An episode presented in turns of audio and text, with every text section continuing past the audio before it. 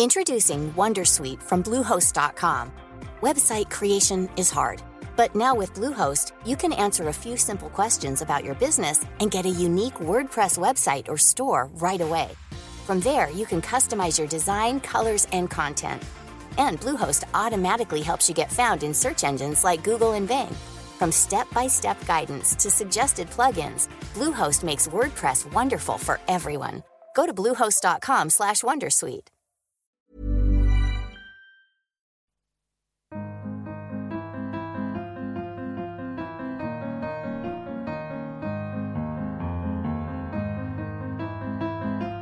Hello, and welcome back to the Prospect interview, where we meet some of the brightest minds and talk about the ideas that matter in politics, arts, and society. I'm Tom Clark, the editor of Prospect magazine, and this week we're going to talk to the historian Stephen Wertheim about US foreign policy. Now, Stephen is currently at Columbia University in New York and writes widely about foreign policy in the New York Times, foreign policy uh, the Journal, and many other places. And he was also, incidentally, one of Prospect's top 50 thinkers in the world this year.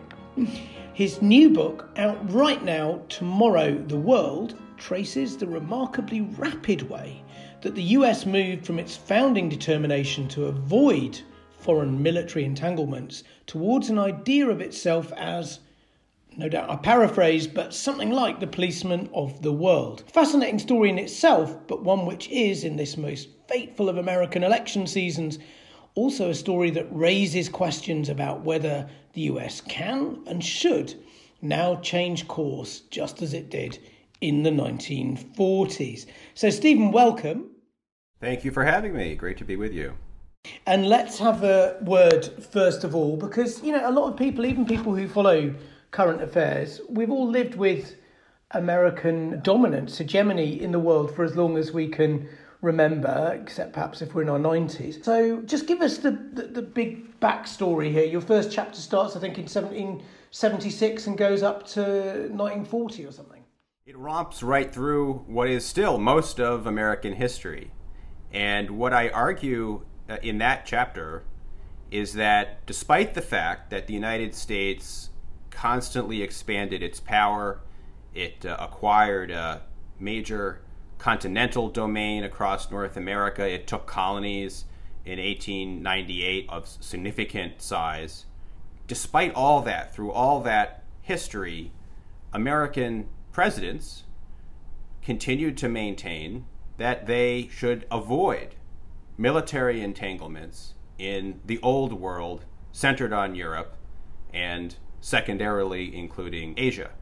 So, in that sense, George Washington's farewell address, which said that the United States should steer clear of permanent alliances with any portion of the foreign world, continued to have sway in American discourse and in American actions. And obviously, in our own time, that's completely changed. It's now just an article of faith that the United States should have military dominance on a global scale. So the question that I wanted to ask in the book is how did how did this change? Exactly when did it change? And you pinpoint it to the fall of France, I think, in May 1940. Um, but some, as well as the odd colonies and so on that you talk about, there was the small matter of the First World War before that. How come that wasn't a really big reset? It was very significant, but the League of Nations, first of all, which the U.S. President Woodrow Wilson put forward, uh, was rejected by the U.S. Senate. So that's one thing. Uh, it was clear that the United States, coming out of the war, uh, wanted to avoid something that smacked of a military alliance, an entanglement, a commitment to go to war again in Europe. And that view actually hardened over the course of the 20s and 30s as uh, Americans, uh, left and right, uh, increasingly viewed the Great War as uh, something in which the United States had little stake uh, and should want to avoid in the future if it were to happen again. And so that's why, leading up to World War II, uh, the United States pursued a, a deeper neutrality than before to try and avoid the way in which uh, it was dragged in to uh, the First World War. I mean, I, in the British side of things, the most famous speech probably that Winston Churchill gave uh, in uh, May 1940 about, you know, we will fight them on the landing grounds, we'll fight them on the beaches, and all of that. Somewhere in there, he drops in a line that says, uh, you know, it might be difficult, Kent might get overwhelmed, we'll have Germans everywhere, but never mind, in the end, the new world with all its industrial might will come to our rescue. Um, and I thought of that in looking at your book yesterday because, um, according to your story, as I understand it, there was absolutely no certainty whatsoever at, at that point that um, America was necessarily going to make this huge change of course. That's right. It was a, a bold pronouncement by Churchill. Uh, turned out to be quite correct. But for several months in the wake of the fall of France to Nazi Germany, and this is, I mean, nobody expected this to happen. Some of Hitler's own generals didn't expect it to happen. France had the strongest army uh, in the world. Uh, but when it was conquered within just six weeks, uh, it suggested, you know, not only that the Germans would rule France for the indefinite future, but that Germany had mastered uh, offensive warfare, something that had eluded the powers in World War One. Perhaps it would go on to conquer the British Isles, perhaps take the British fleet, the British Empire.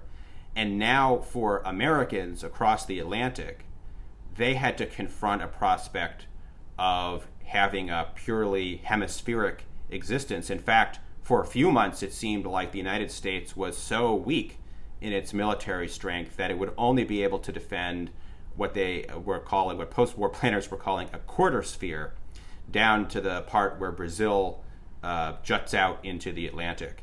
They were ready to write off the rest of South America, this traditional Monroe Doctrine uh, domain where the United States was supposed to exert leadership, they didn't see a prospect of holding on to that part of the Western Hemisphere, at least for a few months. Then, of course, things changed. So, Stephen, your book's very keen to point out that this move from, uh, you know, keeping clear of foreign entanglements to getting stuck in, for want of a better word, um, uh, was not an inevitable product of circumstance or some iron law of social science. It was um, a decision. So, who was making the decision, and what were the key things they were weighing up?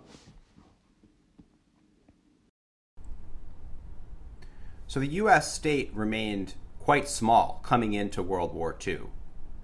The Army, for example, was uh, ranked 19th in size in the world. It was smaller than the Dutch.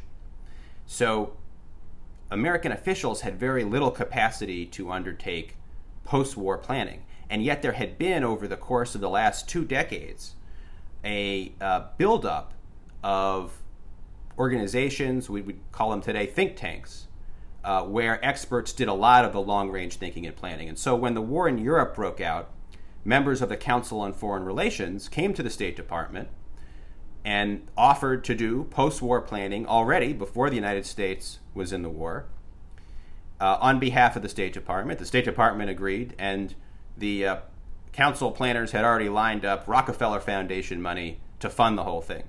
So there's un- uh, just under the surface of the traditional realm of diplomatic historians, right? The top decision makers, President Roosevelt and his cabinet, just under that surface uh, there was a whole terrain of thinkers and planners who were very actively uh, trying to determine the shape of things to come, and that's uh, the the actors that my book focuses on. And, and so, I mean, there was, and forgive me, I'm not like expert on this at all, but there was a kind of strand of uh, American thinking, wasn't there? That, that was more expansionist, going further back to Theodore Roosevelt and um, like and this Council of Foreign Relations you talk about like which I think was founded in the early twenties or something. So, who, uh, had there been a, a strain of um, thinking that was kind of waiting for its moment, and then May nineteen forty proved to be its moment?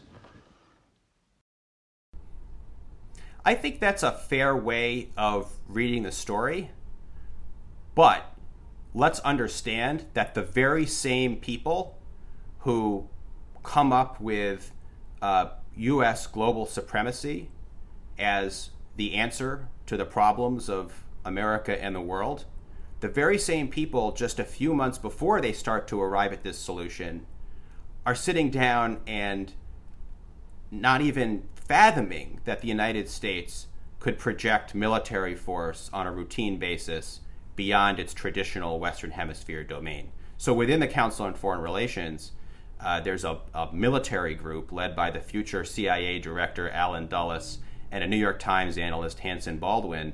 And on the eve of the fall of France, they send a memo to the State Department cataloging schemes for disarmament that went back to the ancient Greeks who prohibited poisoning wells and uh, went up to Winston Churchill in 1913, who proposed a one year holiday on naval building.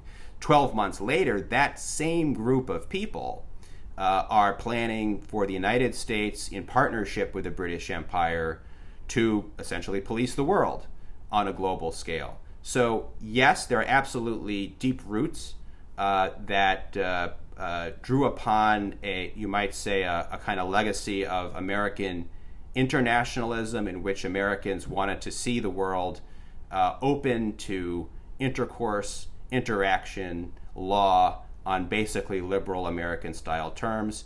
And there were deep roots in American exceptionalism, uh, this uh, notion foundational to the United States that America should in some way be the engine of world history.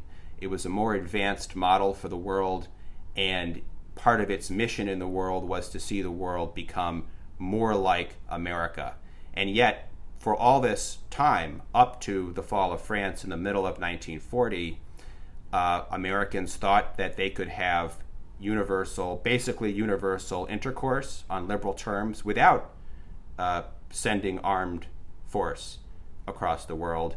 And they thought that it was truer to American exceptionalism that the United States should be a model to the world, a beacon. Yes, it would perhaps police its new world domain, but in the old world, there was a danger of the United States getting entangled with force and becoming corrupted so itself. It, it's, it's all kind of shifting um, at this time, you know, and this is before Pearl Harbor, and then Pearl Harbor cements it in 1941. Um, you're quite um, down on it. I think at some point you say this this it's a kind of tragic flip of the American mindset. Obviously, for lots of people in Europe, including Britain, but the, the rest of Europe as well, they're very very grateful that America did flip and become involved when it did because the alternative might have been you know either Nazi rule or even if you'd got away without that then Stalinist rule afterwards.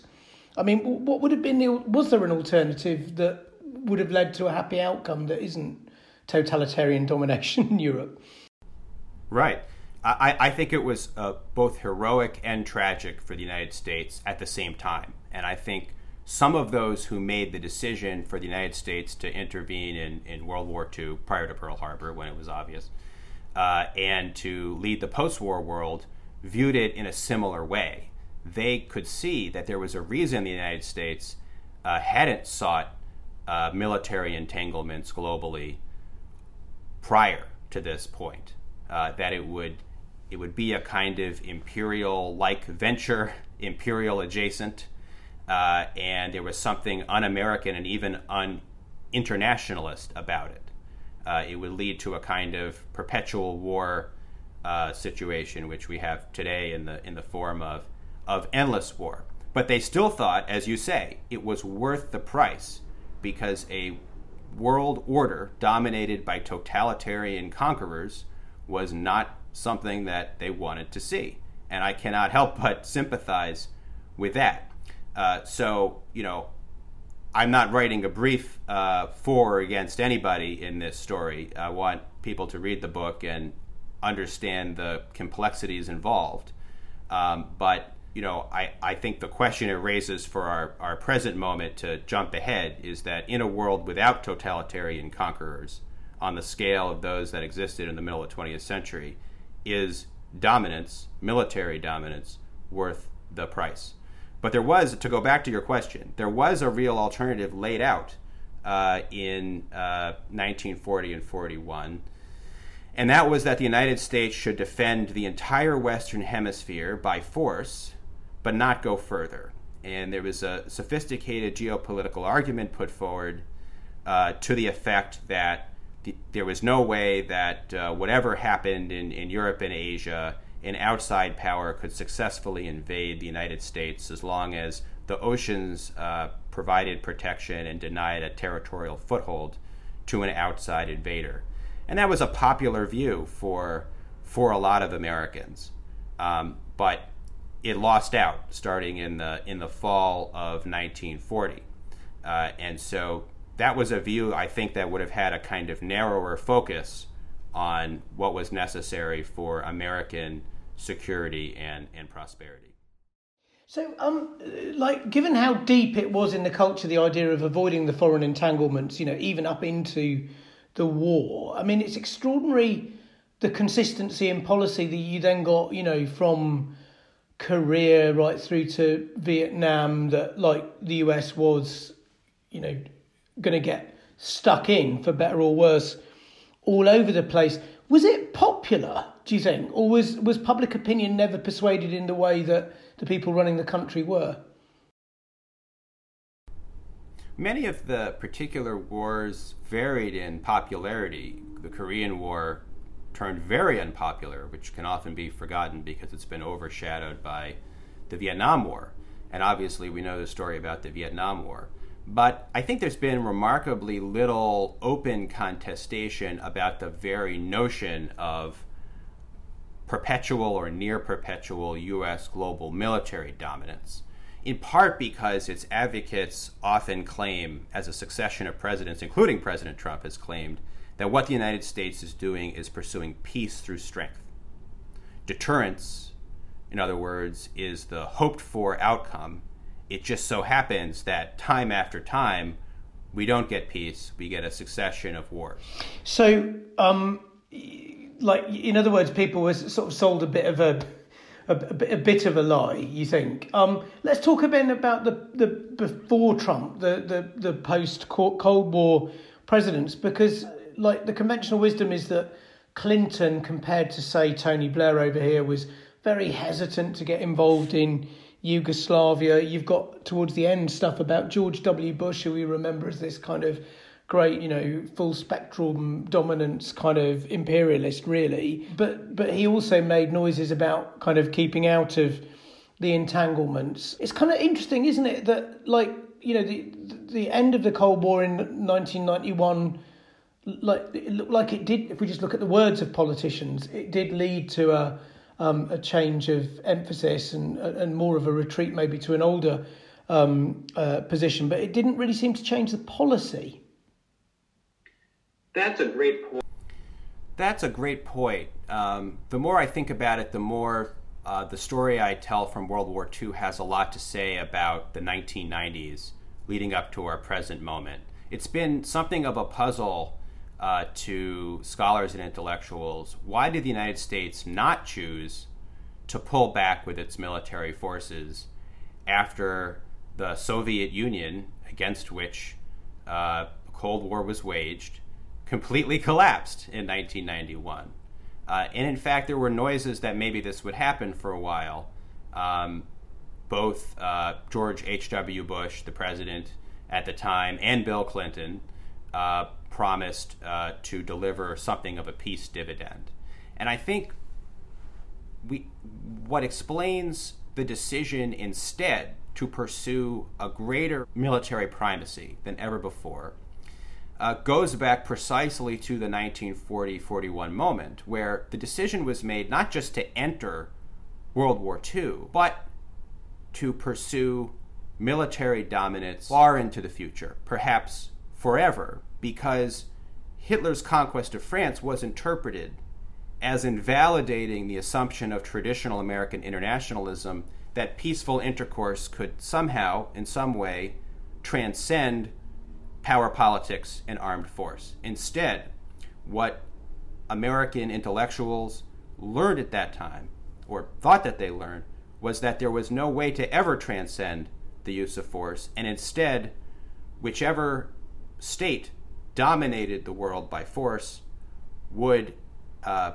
foster its own preferred form of order, interaction, rules, etc. Introducing Wondersuite from Bluehost.com. Website creation is hard, but now with Bluehost, you can answer a few simple questions about your business and get a unique WordPress website or store right away. From there, you can customize your design, colors, and content. And Bluehost automatically helps you get found in search engines like Google and Bing. From step-by-step guidance to suggested plugins, Bluehost makes WordPress wonderful for everyone. Go to bluehost.com/wondersuite.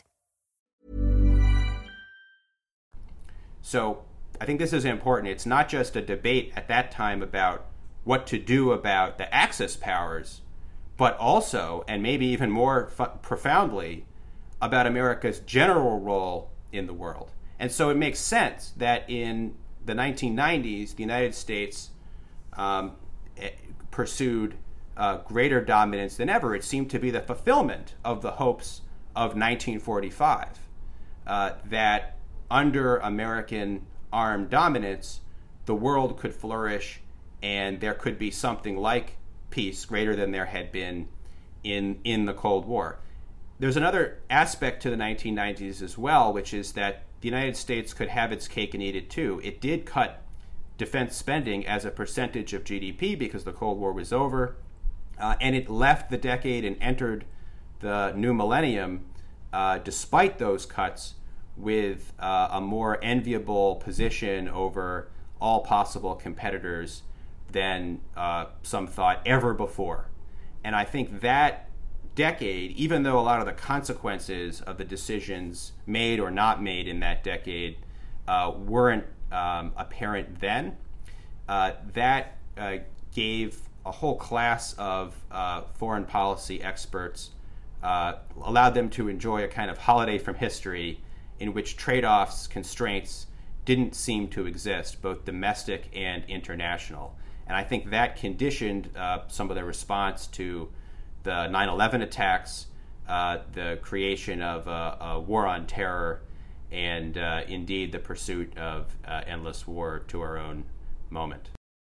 And then I imagine, you know, you've got um, Obama and he kind of pulls back, but he's not going to pull back too far, and he's still very active in Afghanistan, Pakistan, and other places. I mean, you're quite interesting on this word isolationism, which is uh, I think you say a, almost a, a, made up word at some point to sort of um, set against anyone who's not a militarist. And does that, do you think that thought that like to, to, to pull back is to be isolationist inhibit people like Obama from um, cooling down the American involvement in the rest of the world? I think so. Every American president since FDR has warned the public against a possible reversion to so called isolationism. To my knowledge, Donald Trump has not done this, and so if he uh, leaves office in January and continues not to do this, he would break that mold, which is an interesting feature of our own moment. Um, but I, I, do think that um, the the I word is something that has inhibited a more meaningful conversation in the United States about its options in the world. It was only in the 1930s that the ism, isolationism, came into any kind of widespread use. Nobody had even used it as an epithet before. And those who were branded isolationists, then as now, insisted that they were nothing of the sort.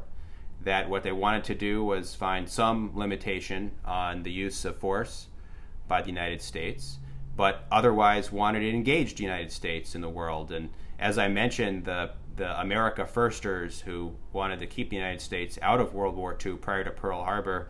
Uh, I mean, if if anyone's an isolationist, it's them. But even in military terms, uh, they maintain that the United States should defend the entire Western Hemisphere by force from any outside invasion. So if that's isolationism, ask Central Americans, ask South Americans what they think about that. So it's just implausible that the options for American engagement in the world are global military dominance or isolationism. And yet, that's the way American political discourse represents uh, the options, which is to say, there's no option at all. Although, as you say, you know, it's, it's, it's as it has represented it, maybe until we get to Donald Trump. I mean, I suspect you don't like Donald Trump. Most of our listeners won't like Donald Trump. But in certain respects, has he been a better president for foreign policy than any we've had in a long time? He hasn't started any major wars. He hasn't, although he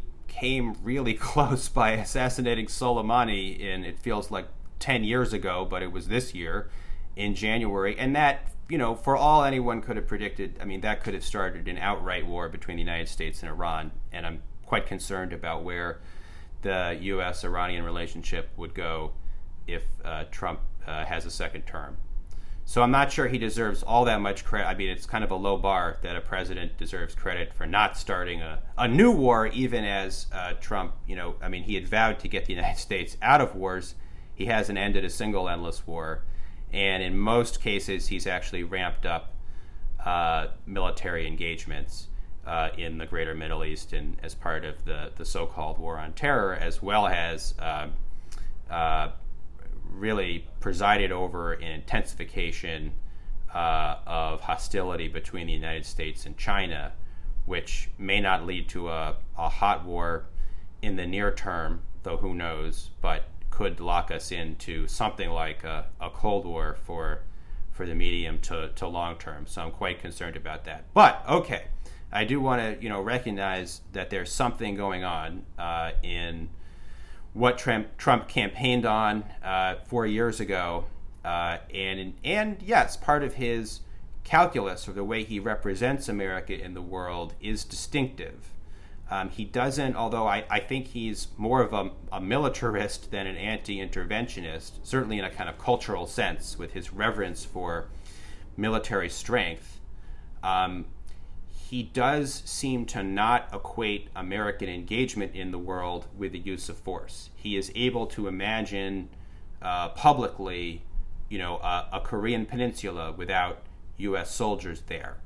Um, I think his predecessors, uh, Obama, Bush, Clinton, would not have said the same thing. Uh, so he has, he doesn't fear. So you might say he doesn't have a particular fear of isolationism. Um, on the other hand, you know, we have to judge by the actions he's taken. He still subscribes to this, what I think it's a myth, uh, of peace through strength. And he's built up the U.S. military, which now outspends the next 10 militaries in the world uh, combined. So, you know, I don't have high hopes in that sense, but he's certainly thrown open this new kind of discursive space for people to think about what the role of the United States in the world should be. Uh, and I do think that, that it's been productive on that level. We'll see, we'll see what the results are after Trump, uh, and whether they were worth uh, some of the price that we that we paid in the past four years. I've got to ask you what you think about the Korea thing. I mean, the most bizarre uh, episode in international relations I can remember. I mean, he's ended up chumming up with the um, president of North Korea, hasn't he? Having threatened to, you know, blow the country off the face of the earth at the beginning. Um, it's pretty, and and yet, like it seems that we're going to end his term, if if it is to be ended, um, with the prospect of a war in that region a lot more distant than it was when when he came in after, as you say, uh, threats of fire and fury, being willing to meet with the leader of North Korea and tone down the atmosphere and have an opening to diplomacy. I think not every American political leader would have done that, and it shows something important uh, in Trump's approach to the world. He's in his own right wing way, he has sometimes made this case for talking to people, uh, for, in other words, diplomacy. The tragedy is, though, that many of his own advisors were not really in favor of settling uh, differences with North Korea. And the diplomacy, the process that has taken place since the opening, it's been several years now, has not produced much tangible. And so, you know, whether it, Trump is reelected or whether there's a Biden administration, um, yes, uh, the prospect of war has been diminished in the past few years than when the administration opened, but we risk not really having made tangible progress when there was an opportunity to do so. And that opportunity, most of all, came from the South Korean government, uh, which was pushing for meaningful diplomacy uh, and found itself stifled by uh, the U.S. administration. And so I think um, there's I, am hopeful that there's an opportunity for more to come out of this. It's going to require, though, the United States to get over hangups with just simply sitting down with adversaries. Uh, that's what diplomacy ought to be about. And it's going to require also uh, following the lead of uh, the South Koreans, uh, being willing to be a good ally and not just make claims in the name of, of alliances that our actual allies don't prefer.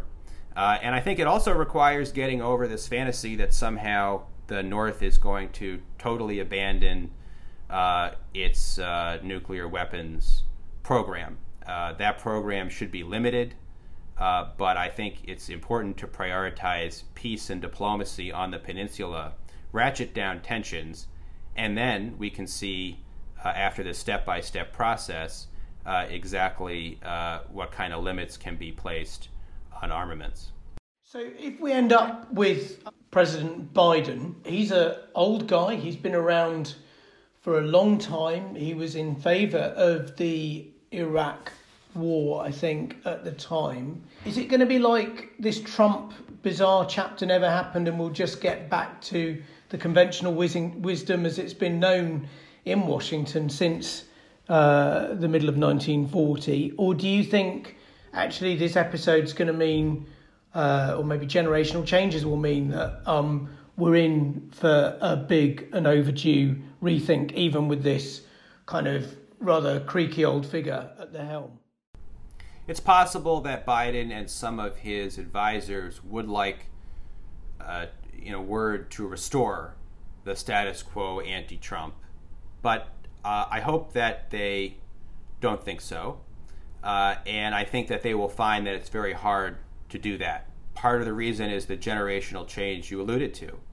Uh, there's now uh, one or, or more generations of Americans who didn't grow up with a Cold War, don't remember that having ever happened, and have seen uh, destructive American militarism their whole life. And they know service members who have been deployed many times to Afghanistan. Uh, they know communities racked by this, and they feel the constraints now uh, in their lives, economically, first of all, and in terms of these threats of pandemic disease and climate chaos. And they just don't understand why is the United States devoting more than a trillion dollars year after year as if it's obvious to national security defined overwhelmingly in military terms. So I think, you know, a lot of the Democratic Party, which I do think Biden is seeking to represent, uh, has moved dramatically in the past decade and maybe especially the past five years. Most Democratic voters now say that the number one national security threat is not Russia, it's not China, it's climate change. And that I think has profound implications if you follow them for U.S. relations with China in particular, the number one emitter of greenhouse gases in the world. Uh, I also think that Biden, there's a difference between Biden and, say, Barack Obama in how those figures are received among the Democratic electorate. Many who were non interventionists gave a lot of uh, leeway to the Obama administration because Barack Obama was one of the best uh, American political leaders uh, you could imagine uh, as the president of the United States at that time, and he faced unremitting hostility in a hawkish direction from Congress. Uh, I don't think Obama would have been the nominee of the Democratic Party had he not opposed the Iraq War from the start. I think Hillary Clinton would have been the nominee in, in 2008. So we face a different situation if it's a President Biden because Biden almost explicitly presents himself not as the future of the party or even the de- defining element of the party now, but as a kind of caretaker, a bridge to a new generation. And I am hopeful that he'll uh, he'll respond accordingly. And on the other side, that uh, people on the left uh, and younger people will not be quiet about voicing uh, some of their complaints with American foreign policy. Let's turn then, Stephen, to the other side of the aisle. Um, you're saying that the Democrats are in for a big change. Do you think the Republicans are also likely to change course post Trump and get into a position where they're also a bit sceptical about power around the world? In other words, could it be that having been consensual, this idea of American hegemony, it will soon become a rather friendless idea? That could very well be. And in fact, uh, you know, before the fall of France, uh, there were very few Americans who were advocating U.S. military hegemony around the world. So at least uh, you know prospects for restraint today actually might look uh, higher uh, than than prospects for American primacy looked uh, uh, at the beginning of 1940. I think that if Trump loses the election, there will be a kind of competition among conservatives and Republicans, not exactly to um, repudiate Trump and go back to uh, what came before Trump, but to try and understand which aspects of Trumpism to retain and which to discard. And I think it'd be very interesting to see how Trump is interpreted as a foreign policy figure. And uh, will, in particular, some Republicans recognize that Trump's anti interventionist rhetoric contributed significantly, I think, to his appeal, particularly in crucial states that Republicans need to win if they're going to win the White House. So it's very much up for grabs, I think, if there's a President Biden, what will the oppositional politics to a Biden administration be? We're used to Republican uh, Republicans in Congress responding in a more hawkish way to Democratic presidents. Perhaps that will be the case on China, which being opposed to China is becoming something of an identity, I fear, on the Republican side of the aisle. But with respect to the Middle East in particular, um, I, I, it's very possible that we'll see real competition within the Republican Party uh, over, you know, whether the United States should be uh, more militarized in the Middle East or dramatically less militarized in the Middle East.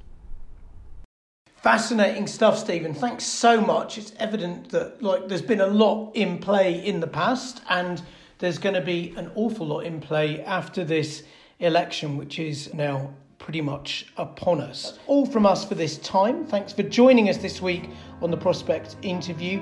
If you enjoyed our podcast, please do leave us a rating and a review. Um, goodbye, stay safe, and we'll see you again next week when we'll be discussing the result of that.